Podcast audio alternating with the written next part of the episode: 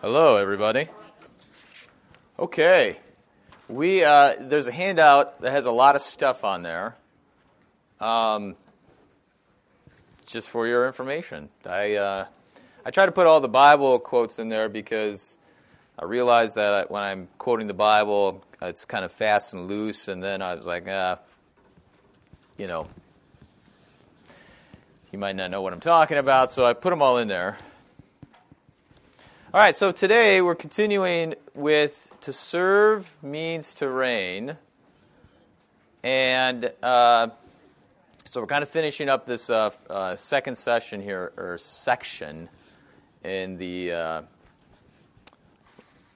on the, the apostolic letter to on the dignity of women. So Luke chapter 1, 26 through 38 is known as the Annunciation. That's when the angel Gabriel came to Mary, told her, Hey, you're going to birth the Son of God. She, of course, questioned, you know, had a question about that because she was a virgin. And the angel said that the Holy Spirit will overshadow you, and the child will be called the Son of God.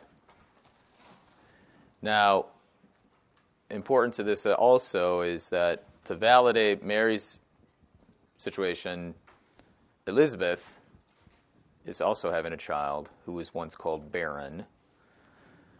And then there's the great line from the angel for nothing will be impossible with God.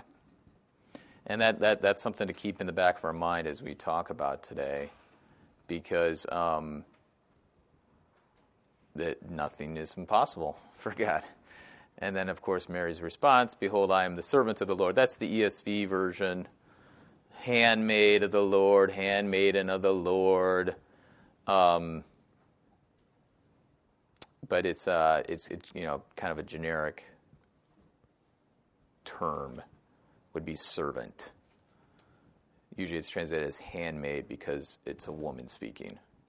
You know, if a man said the same, it's the same word, depending on. So uh, the ESV translated as servant.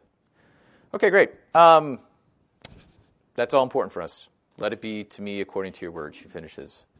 All right, great. In the Annunciation, God gives Mary something that changes her and her life. Okay, what does she give to her? Jesus. I mean, the angel gives, God gives Mary Jesus through the Holy Spirit. And while that might seem obvious, this event is interpersonal in character. The, that is really important for us because sometimes we have a tendency to see only one character in our lives, whether it be us, that means that's, that's not good, self centeredness, or uh, the other person, not us. So we kind of annihilate ourselves in, in front of people as if we don't matter or I don't matter. So this is really important for us is that the Annunciation is interpersonal. There's two characters, not one. Mary is not annihilated in Jesus' story, and Mary isn't used as in kind of coerced. So Mary, Mary is not inconsequential to the story. I mean, this is really important for us to really understand. Why is that? Not because of Mary, but because of God. It, that you have to understand that because Mary's identity, which we'll see later, and her dignity, her value is of the Lord. She says that. Behold, I'm a servant of the Lord. She is of the Lord. So um, that, that's very important. So she, she's not inconsequential. She is, she's important to the story. Of course, if this applies to you, you're important to God's story also. Great. So, yeah, if Mary's annihilated, Jesus' humanity is lost. You know, I, that means we would uh, not, you know, the Apostles' Creed wouldn't make sense. Christianity would be kind of pointless because uh, God sent Jesus to save humans, and if you know, if Jesus wasn't a human, then he couldn't actually uh, relate to us, and then we have a God who's still stuck him in heaven. Anyways, if, uh, if Mary is used or coerced, then Jesus' love is lost. It's no longer grace oriented. Uh, and if Mary doesn't matter, you don't matter. So all these are really important into the story, and I, I don't want to kind of just drive, but you know, just kind of speed by this little statement that it's interpersonal in character. Um, uh, it, yeah. So the story of God includes you, and we see this most concretely in the Annunciation um, in Mary. Now, how that gets to uh, apply to you, there's a, this great quote, which I think is just fantastic. Grace never casts nature aside or cancels it, but rather perfects it and it ennobles it. So, God's unconditional love. He loves you, it, you know, just to kind of, what does grace mean? It's undeserved kindness. It means that you can do nothing to make God love you more and you can do nothing to make God love you less. Grace is the position of God toward you. It is pure gift. It is also really awesome. I mean, it's really good. But I mean, this whole idea is that grace comes to you and doesn't doesn't erase you. Now, what would it mean for you? I mean, think about it. What if if what it mean if grace actually cast nature aside or canceled it out? This is where, you know, as, as Lutherans are really important. So, um, when you are saved, justification, or when Jesus is resurrected from the dead, when you're saved, it doesn't mean like it's an end to you as a human being and now you're like a new creature. Like you were an animal before grace came along and now you're a human or you're like some alien. And th- this is important for us because um, well, think about it in terms of the resurrection, right? Jesus gets resurrected from the dead, and what do the disciples think he is? He's a ghost. So he's changed. He's no longer the thing he was, now he's different. But of course, Jesus says, I'm not a ghost. I'm not a ghost. Uh, come and touch my hand, see my side. But of course, he also eats uh, on this the sea, shore of sea, the Sea of Galilee, on the shore of the Sea of Galilee.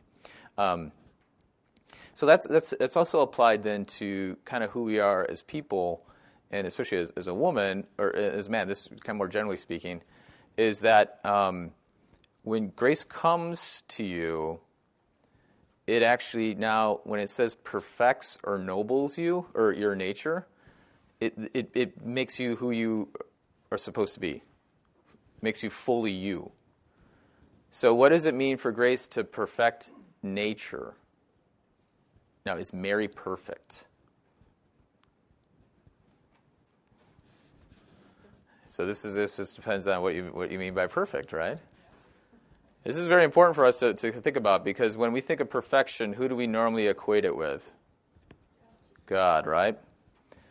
By so if that is true, we'll never be perfect. Because what? We're never be God. So is, is that the only way of understanding the word perfect, though?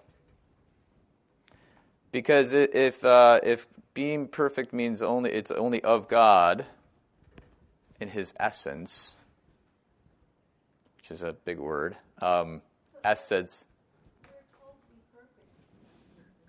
That's true. Well, maybe God's he's, maybe he's not very nice. He's telling us something we can't be so that we kind of have to relate to him. He's coercing us. That's sarcasm, by the way. I actually don't believe that. I'm just saying that this is important. Yeah, so, so Carol's point is important. God isn't telling us something that is supposed to like make us feel bad. it's really important. So maybe being perfect means something different than being like or being uh, the same as God. Would it be along the lines of everything that we do is sinful? You know, God forgives everything that we do. Mm-hmm. Want to do something nice? You know, bake some cookies, bring them to you with a little juice. Sounds great. Yeah. So, Perfect. Yeah. So I still need grace and forgiveness. Right. Good. In a sense, perfect that. That's great. That's good. Because I of myself cannot do it. Right. This is great. Good. Excellent. You, uh, yes. So to perfect nature means to be fully human. to be you, to be fully woman. Um, and in this moment, Mary is perfect. She's not God, though. She's not Jesus either. I know that, that caused a lot of people some consternation a, a few weeks ago. What she is in this moment is exactly what God wants her to be. Now, you might say, but that's impossible because she's sinful. What does the angel say? Nothing is impossible for God. What, what, what's interesting in this moment is that God's work in Mary is, is, is perfect. She is relating to God as she was meant to be, carrying God in her flesh. There's no distance now between God and her. This is exactly what happened in the Garden of Eden. At the same time, now, um, you know, there's always been this debate about, you know, is Mary sinless? I think I mentioned this a few weeks ago. Is Mary sinless, uh, or is she not sinless? And Luther has a very nice way of that. That is a pious opinion where God's word doesn't doesn't say anything. And to be honest, that's beside the point, because we want to put the emphasis now on God's work and what He does to Mary. So, anyways, the whole point, though, is that when, when grace comes to you in the form of Jesus and salvation, you are now becoming you. Fully you. Holly. Uh, I was just going to say, um, in order for God to be with Mary, he'd have to make her holy because he can't. Yeah, he cleanses her. Unholy place. Right. So in that way, she's perfected, and in the same way. Right now, this is great. So, so Holly brings up a really good point that we hopefully will get to today. I, I really realize there's a lot of stuff on these papers, and so I'm just going to kind of just mention. So, when God comes to Mary and makes her holy, redeems her, sanctifies her, purifies her, our temptation is to think there's a period at the end of that sentence, which there are Christians who believe that. You know, you know, mainly Roman Catholics, right? She's completely purified, as if that is now separate from Christ's work. I gave this analogy during the sermon this last week about the moon and the sun and how the moon does have its own light and it can be bright and but that light is never apart from the sun's light. This is the same idea.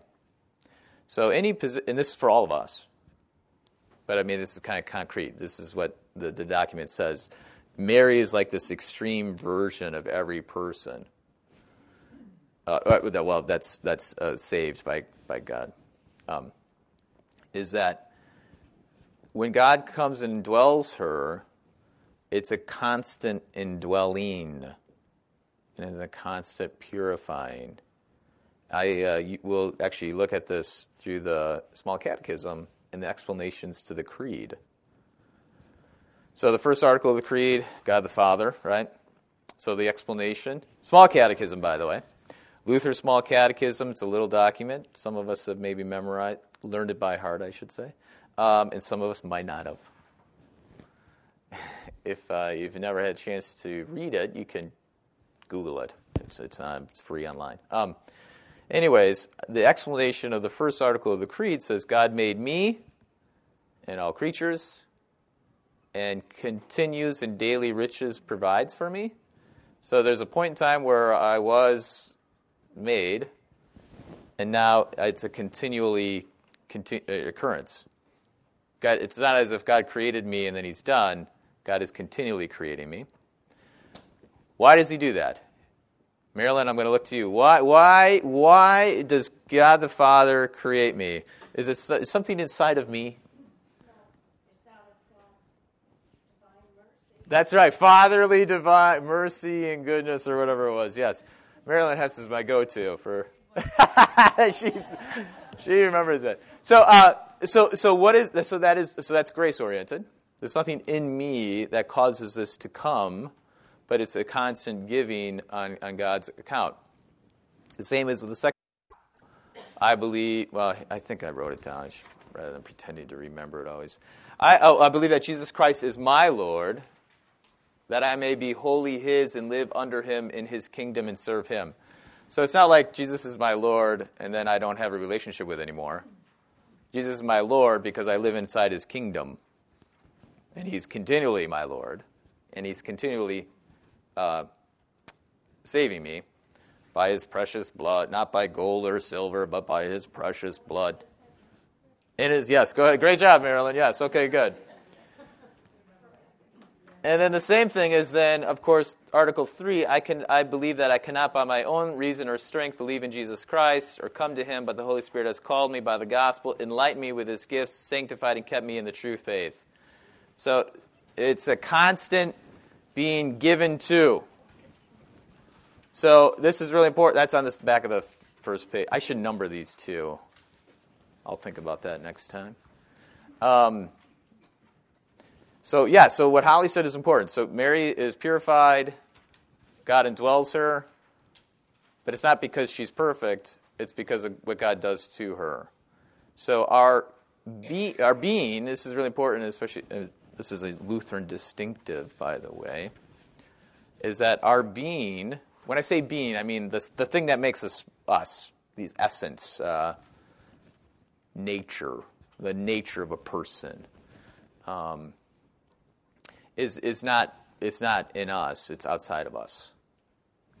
So God gives himself to Mary, and in that giving, and of course, then her faith, which she says, Let it be unto me according to that word. So you have this dynamic relationship. So Mary is only Mary as she lives in relationship to God. She does not subsist or exist by herself. It's only because of God. Whew. Okay. Shirley. But just as God cleansed Mary to prepare for, prepare for her being Yeah, being the mother of God. Yep. God, He in a sense also cleanses us. That's exactly right. Boom. Shirley just hit it out of the park because that and that that's that's what the document says. Unfortunately, I don't know why he doesn't use the word baptism or he uses the word servant of the Lord. So so uh, when Mary, little okay, tangent, but connected. A little getting a little ahead of ourselves. But when Mary says, "I'm the servant of the Lord," she's putting herself in line with the servant of the Lord. Who is the servant of the Lord? Jesus Christ. Isaiah 42 1. I wrote that down. Behold, my servant. So this is the Father talking. Behold, my servants, whom I uphold, my chosen, in whom my soul delights. That is the scripture quoted at Jesus' baptism. Not word for word, but pretty much everyone thinks that's the, the word that's coming from the Heavenly Father, when the heavens are torn open and God says of Jesus when he's baptized, Behold, my Son, my chosen, who I am well pleased. So, um, so when Mary confesses to be the servant, she's putting herself in line with the servant, which is attached to Jesus' baptism, which of course is, as Shirley says, attached. Well, before Shirley said it, God said it, so it's really important is our baptism. So again, so this is not something that we're. So what? What? Uh, maybe a better way for me to say it is that when we talk about Mary, it's not as if she's she's a distance from us, or like quote unquote better than us, but she's a description of us of God's grace, and that's that's that's the whole point. This is this is why we're talking about it. Okay. Um, all right, now the next word is uh, ennoble nature. What does it mean to ennoble? First of all, I had to look up the word ennoble. I have to admit. I did not know what that meant. I kind of knew what that meant, but it does mean give. Oh, so we're back on the front page. At the bottom. What does it mean for grace to ennoble nature? That means to give a greater dignity. Dignity Oh, yeah, what does dignity mean? What's that? Well, it was a family joke, something my mother didn't have. Oh, really? So whatever your yes, whatever her mom had did not have is what it is. Okay, well that that's a slippery definition. Um, the dignity, the the thing that makes uh, someone worth something. Okay. Yeah. So the thing is, is that grace gives you a great, greater dignity or greater status, and this is really important for us especially both again we're kind of talking generally men and women just in general all christians. Becoming fully you doesn't mean that you are another you or another sort of creature but you now have a royal status. You are child of god yeah you're you're you're as jesus is son of god child of god daughter of god and God's the king. Okay, makes that royal status connection there. So, king of the universe, you happen to be a son and daughter. Well, I have to be a son. You, you guys are daughters. You know, um, um, doesn't only affect my children, but my children are pastors' kids. They have a certain status. This really affects my son mainly. But he, uh, you know, he knows dad's pastor, so he has a certain uh, self understanding freedom when he walks into this building. Now, I don't, I don't think it's just my son's, uh, which is a good thing. The whole, that whole second grade class of boys have this status, I think. Which I love, by the way. Although it does cause me headaches just every now and then it is something where at the end of the day I'm very happy about. So, any moms of second grade boys, keep it, don't squelch it. Uh, is um, they walk in like they own the place, and they kind of carry themselves that way. Now, at a certain level, that's really nice, and it's endearing to, until they get to be teenagers, and then, oh my gosh, it's going to be a big headache. But um, uh, but for now, it's yeah. So they have a real status. They, they they can walk around like they, they own the place. Um, now, of course, they need to, to uh, uh, take on the mantle of mercy and responsibility, but we'll we'll get we'll work on that. in the same way, in the same way, we as royal children of God have that same status, but now it doesn't happen just within the church, but it happens, in fact, wherever wherever we go. We have this freedom, this dignity that as we work, walk through this world, follow Christ through this world, we have a character that is, is, is fundamentally different than, than people who are not uh, uh, Christians. But again, as I said, along comes with that is mercy and, and responsibility or, or love. Love, mercy and love. So, so this is really important for us, though. But that then that really now gives us something to be confident in who we are. Uh, again, generally speaking, as men and women, but of course, precisely as women. Um, so yeah, so there's some things to think about. This is that um, we already mentioned you're not subhuman before Christ comes along. That's really important for us too, because sin and guilt will try to make you feel that way. They'll try to. I mean, you might not say subhuman, right? I mean, you might not you might not think about yourself that way, but sin, guilt, and shame will make you think something different than what God says of you. So this is really important for us. Is that I got this quote here from Roland Ziegler, some German guy. Yeah, he is. thank you, Shirley. Uh, man remains a creature also after the fall. And since God is not the creator of sin, the substance of man cannot be identified with sin. Being a creature and being a sinner are therefore not the same. So, what the devil tries to do is say that you are a sinner, you as a creature are a sinner. God made you this way. So, if God made you a sinner, is there any hope for you?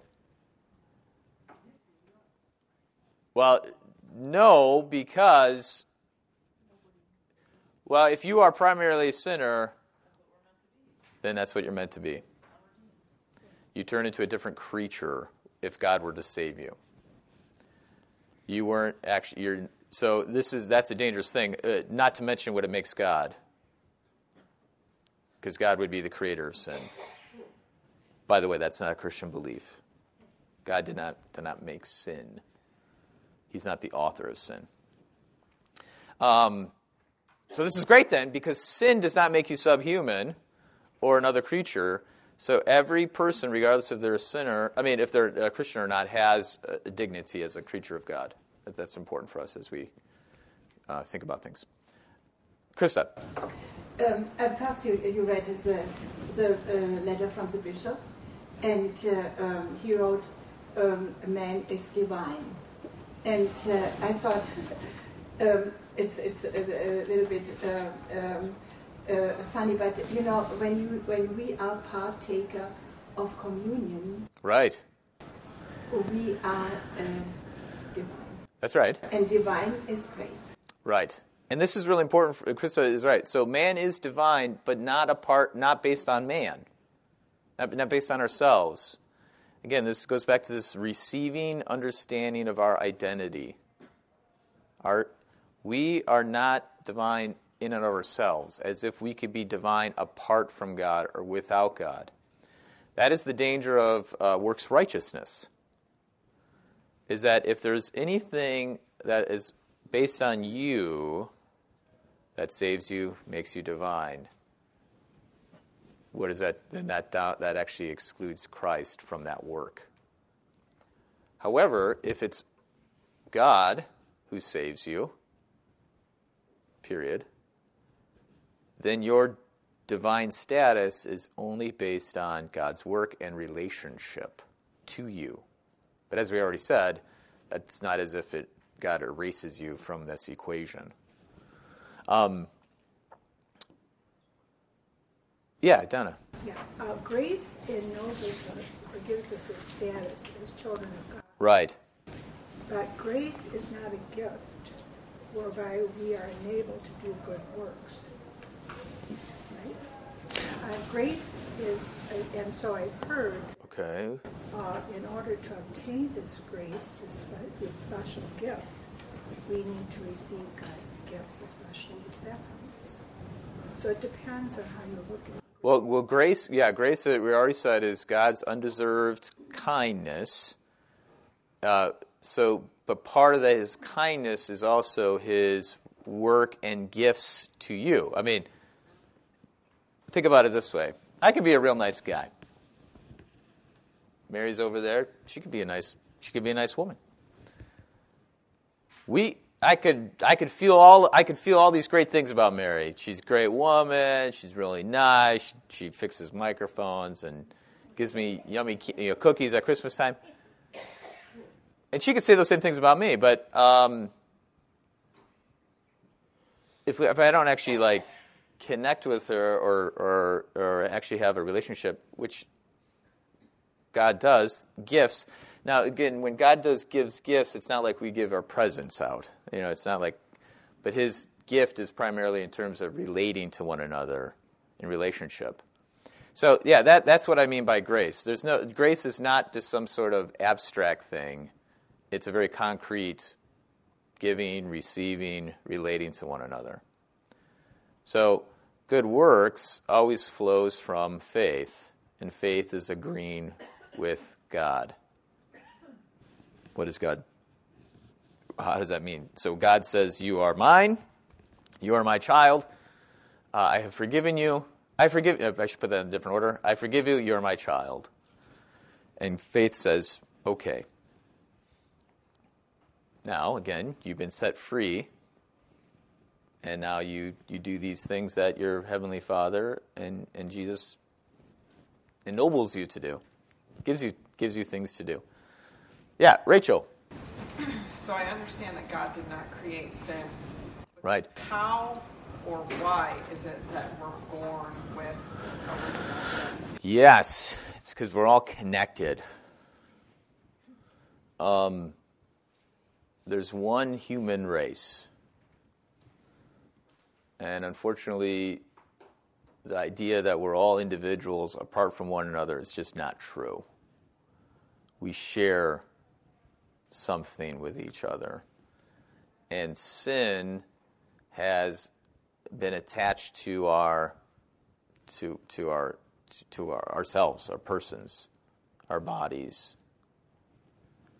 Now, of course, you know, how do we know so some of the questions about like you know hey are children born sinless or you know you know theoretically could someone go through life not sinning.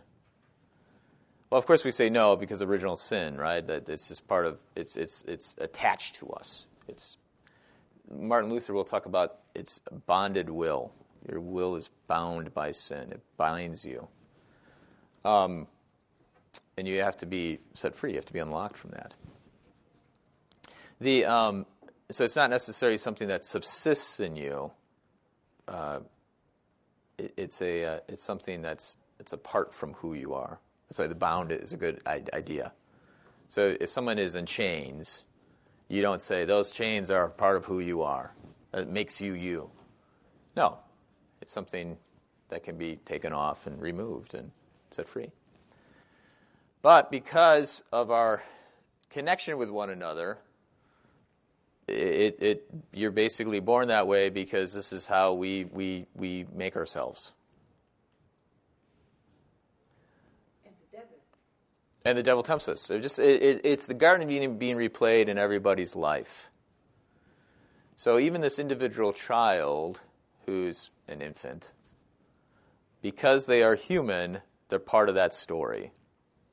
This is, there's, you can't get out of that story. But that's not the full story because Jesus comes and saves us and leads us leads us out. That is so that goes back then to the fundamental position or the primary point of this that apostolic letter, right? Where does where does the, the John Paul II start? Galatians four, right? In the fullness of time, born of a woman. This is that's the most important point in time. So that's the way things are supposed to be. The Garden of Eden was the that was they were uh, Adam and Eve were were created sinless to live in this perfect relationship, but at the same time, they had this freedom. God created them to be free. And, and they, you know, they use their freedom to sin. And now, because of that, everyone who's born of, of Adam is, is the same way. The, uh, the other aspect, too, though, is um, uh, original sin as, as we kind of, as, again, this is Lutheran distinctive. Original sin, I think I wrote it down here, so is a is the complete lack of the created hereditary righteousness. That is not me writing it, but I could not figure out where I got that from. So I didn't put a quote, although the formula of Concord is, I should have wrote that out. Is, uh, okay, so anyways, original sin is the complete lack of the created hereditary righteousness. That means just, you know, being perfect. Back of the first page, top. In paradise, or of the image of God, according to which man was created in the beginning in truth, holiness, and righteousness. So think about it this term is that no, uh, if, if someone were to be born sinless or without sin, what would not be in their future that, uh, um, that we all have one day to experience? Death. Did someone say death? I heard the D word. Death. That's right. See, death, death. So God, so um, so Adam and Eve sin. Their original point was to live forever. God releases death into the world so that they would not live forever. Because if they were sinners, how would they live forever? Sinners, which is a terrible existence. So death now is brought into service of the original plan, the fullness of time, Christ coming. And and so now death is is now becomes rather than the end of things, but becomes a, a doorway. Yeah, so death is um, can actually be good. And in fact, uh, well, okay, good. Well, it, it actually informs who Jesus is too. Uh, there's some hands. Yeah, Ellen. Is it accurate in Lutheran theology to think of sin as after the fall? Sin isn't merely something we do, Right. integral part of who we are. Yeah, right. So, so, um, it, it, so when we, we, like, when we confess our sins, I by nature, the word nature there isn't a, um, a uh, Genesis 1 and 2 nature. It is Genesis 3. I'm sorry, um, Genesis, well, the end of chapter 2 kind of nature. That, that didn't go very well. But um, post fall nature. See, so uh, this is something too that's a Lutheran distinctive, and this is something where so Lutherans got really nervous about, and we also have to be nervous about the way John Paul kind of talks about pre-fall stuff. It, it, Martin Luther, especially, he says, you know, we our uh, world, our vision is so clouded by sin. To imagine life before sin is a very speculative exercise. We can only confess or believe what God says through Scripture. Um, and so, you know, we can't say too much besides that. Yeah. So, so that nature is uh, all we can say is that our original being, our essence, was not to be sinful.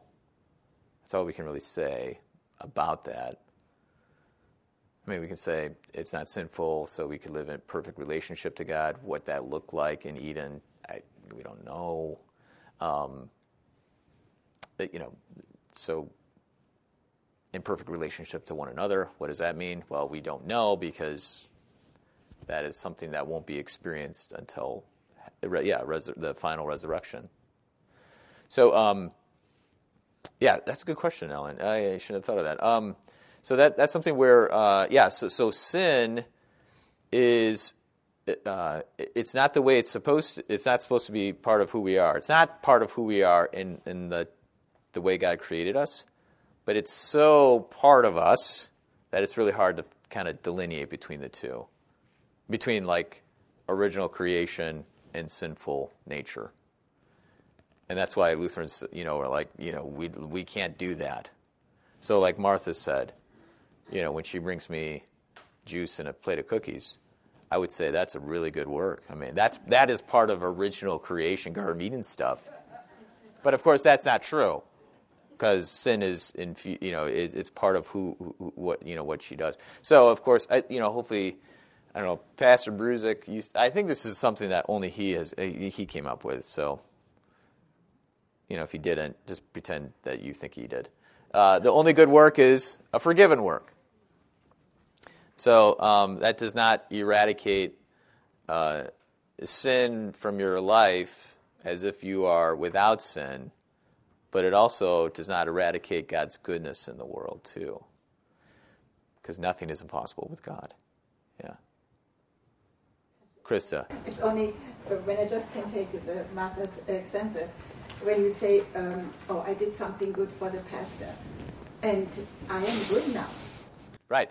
It's always a caveat. There's always a caveat there. You're a very good sinner.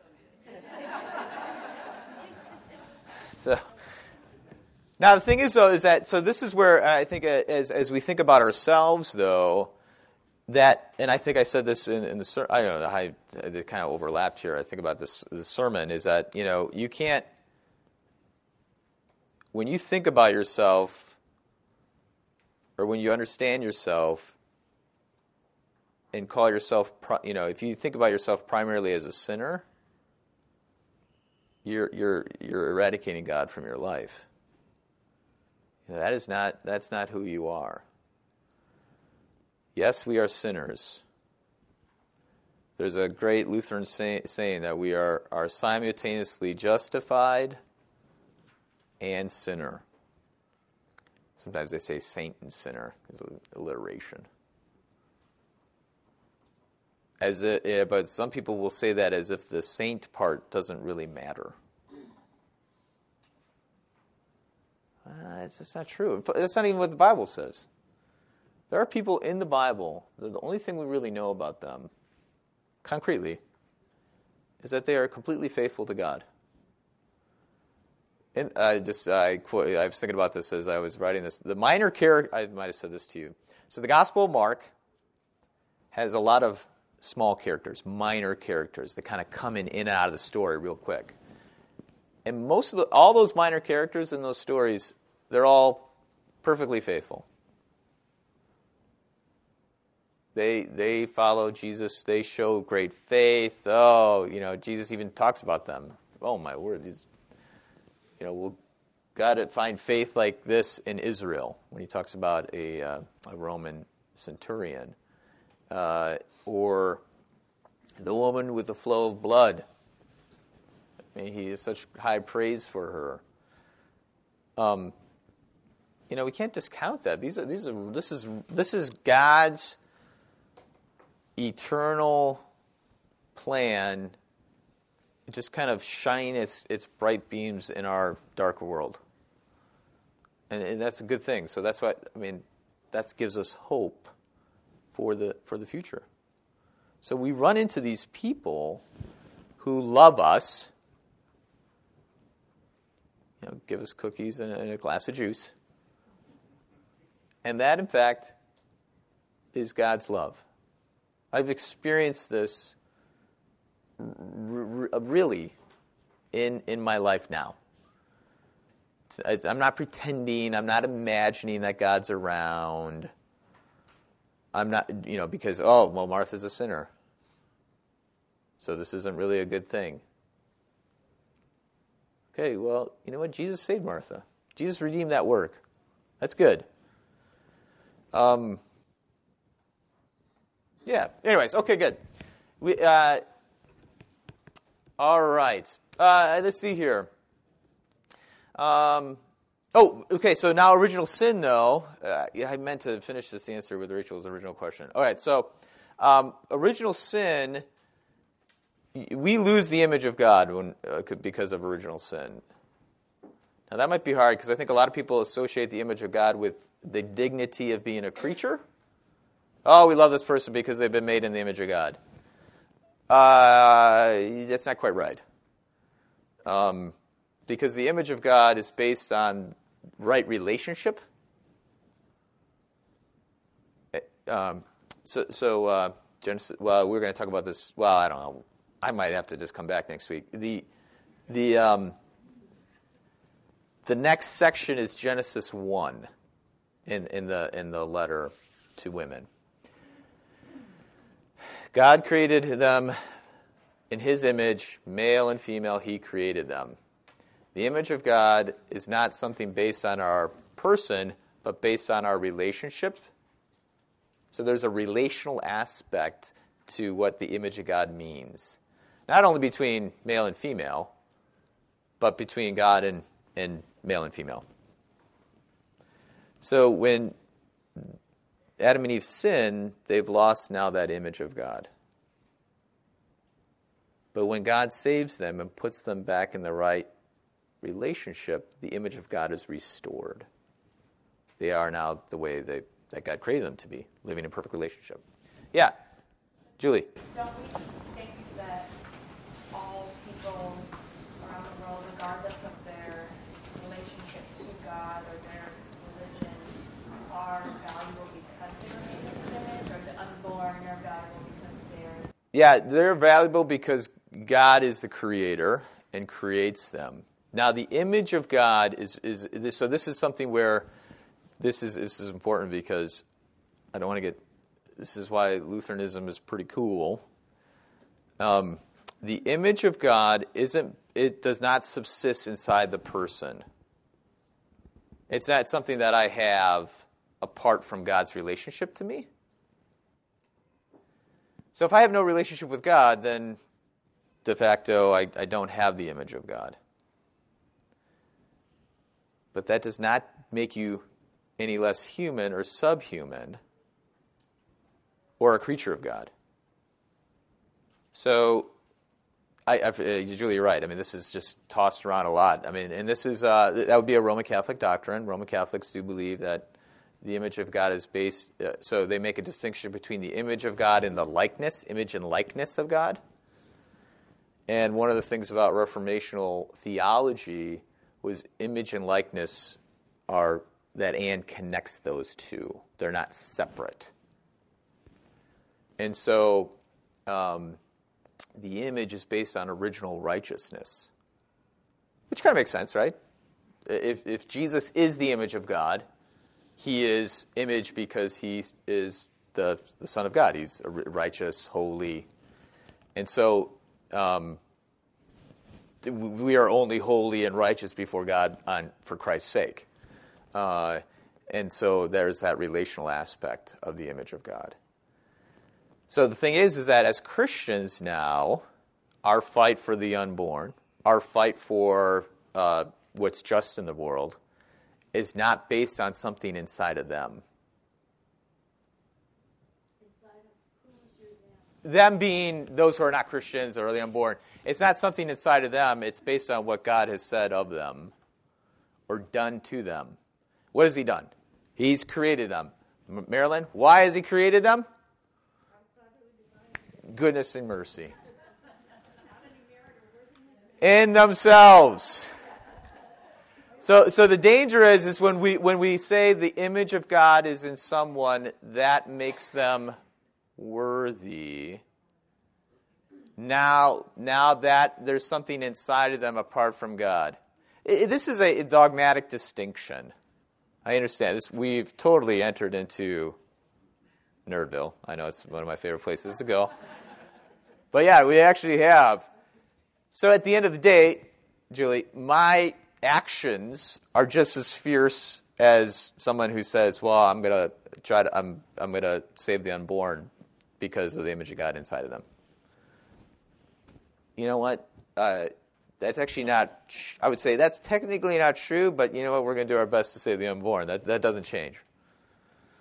Um, I would just say, I would just so so like for instance, let's just kind of play that out. Um, does God does God save you because of something you've done? No. no. Well, he saves us because of something we've done. We've sinned. Okay, all right. Thank you very much. Um, no, this is this is good. Does God does, does God have a relationship with us based on something we do? No. So regardless if we sinned or not, God would still relate to us.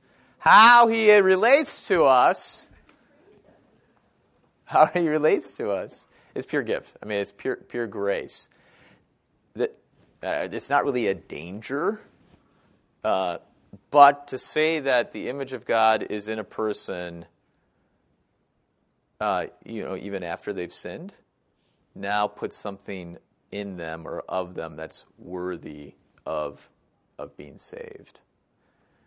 So we wouldn't necessarily quote that with a good works, but it's definitely not wholly wholly based on God's work or Christ's work.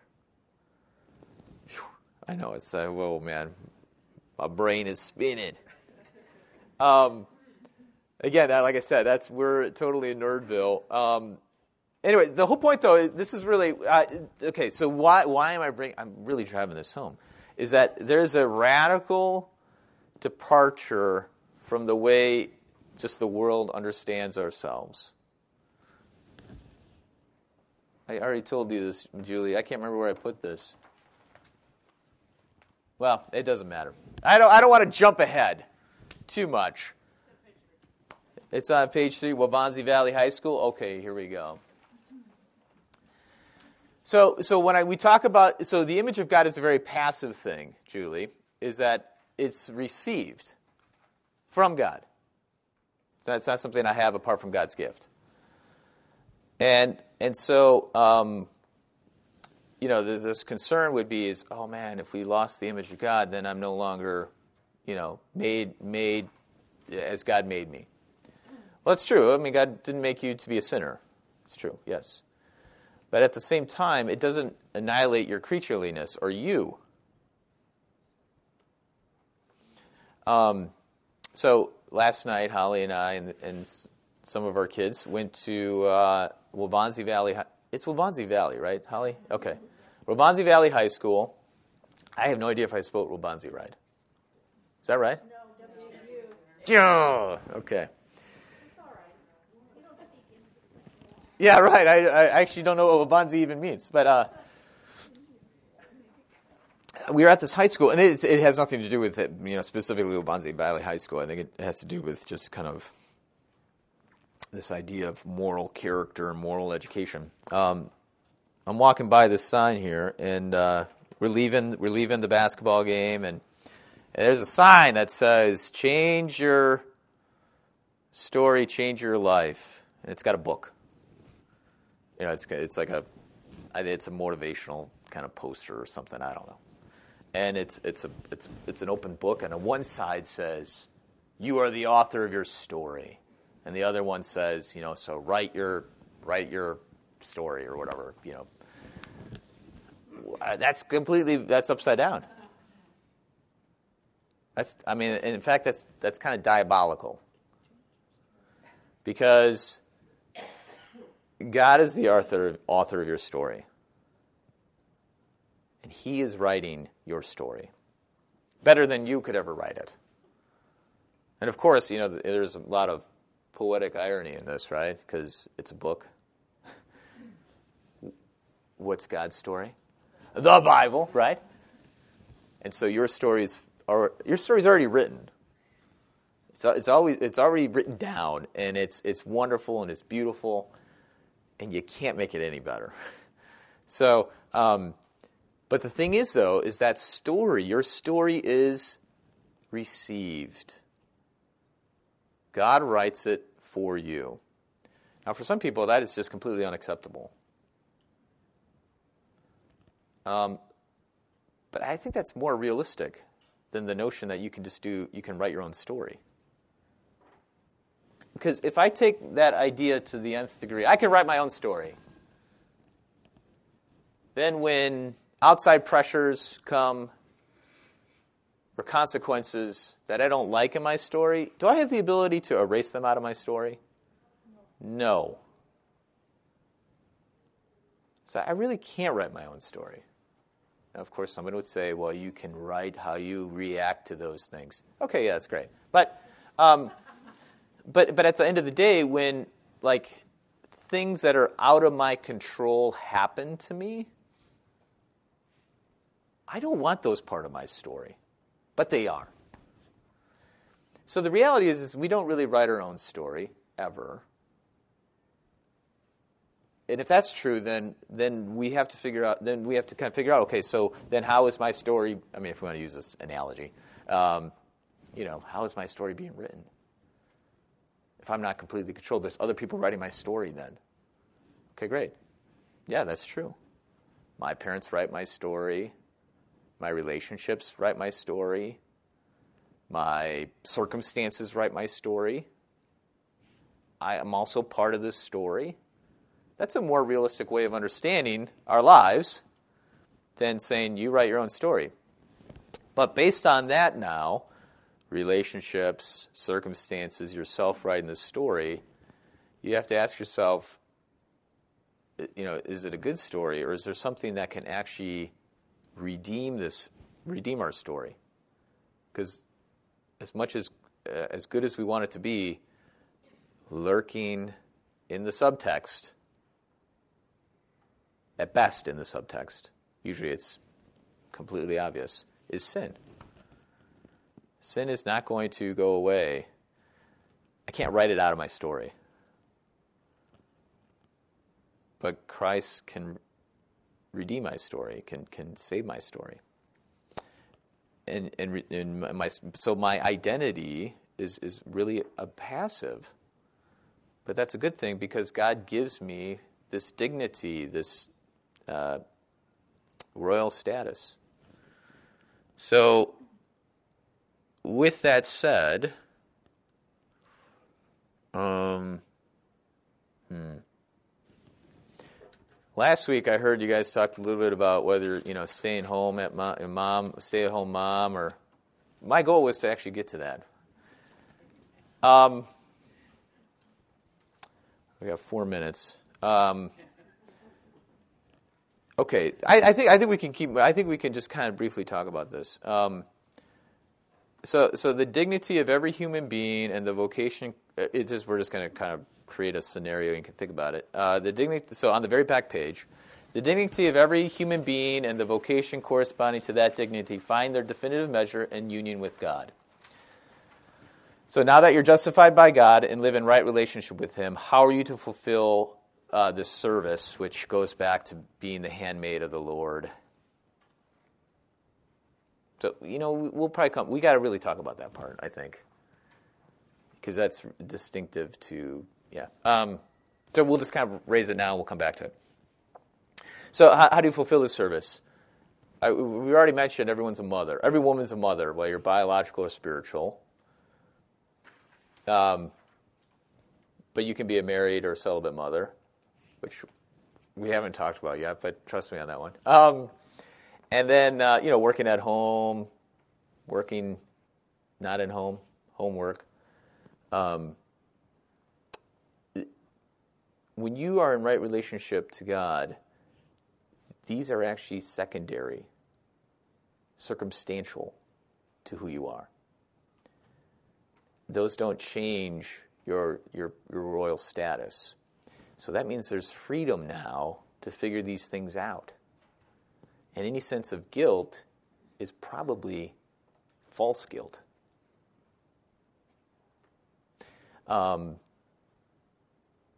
and when that happens, oh man, Satan loves those things. He loves to take care of that. So, like I articulated this way: when you don't feel like you aren't you, Sin is working hard to get you to believe that about yourself. Uh, I don't know if I'm, I don't know if I'm, whatever. But remember that you're you're a creature of God, a human who's meant to live in right relationship with Him. Um, so you are the human in God's image through God's creative word, and you are never separate from that. You are ever, forever being given to. Your identity is always being pure gift. So, because there's a dynamic character in that, so that means you might change. You might, well, so, some of you, ha- uh, well, everyone changes. I changed, right? I was once just a son, then I became a husband, then I became a father. This is all part and parcel of who we are as people. Um, I was a student, then I was a teacher, then I was a barista, trainer. You know, I had a lot of different kind of jobs in the world. Pick ginseng root, uh, variety of things. Um, you know, and I'm a pastor. So these things are changing, and and but there's that's all based. Uh, that those are uh, okay. It's okay to change because uh, I'm a child of God. It's, not going to affect it. So there's freedom within that to do that. Going back a few few weeks ago, when God gives man and woman this mandate to subdue the earth, we uh, you know take care of it. We all think about again we think about environmentalism, but that's not right. It also involves culture. So men and women have the right or the mandate by God to be, like I said, scientists, artists, musicians. Artists, I meant like painters. Um, musicians, teachers, garbage women. I, you know, whatever job it is. Um, but again, that's always in relationship to our lives together and I, you know, I kind of want to spend some time talking about that. Um, but this is really important. This is, uh, um, we, yeah. So as Christians, we we can't be guilty of things that we can't be guilty about. False guilt is a terrible thing that Satan loves to take care of and create shame and. Uh, nevertheless, I mean, some of these decisions about our, our station in life is very hard. I mean, we already talked about time and talent fair. You know, some of you might need to be doing jobs around the church. I don't know. It it's a, might be a hard decision, but at the end of the day, you're still part of the family. right? Um, so anyway, so uh, you know, I'm, I'm just uh, yeah, we got to go.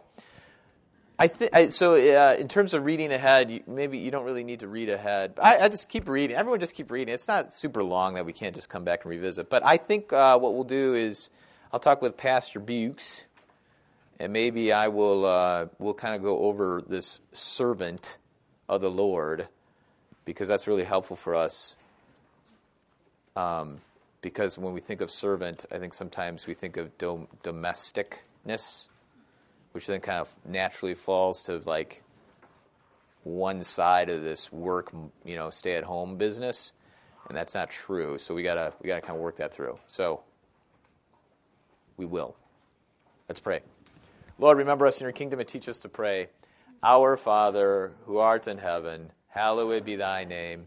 Thy kingdom come, thy will be done, on earth as it is in heaven. Give us this day our daily bread and forgive us our trespasses as we forgive those who trespass against us. And lead us not into temptation, but deliver us from evil. For thine is the kingdom, and the power, and the glory, forever and ever. Amen. See you later.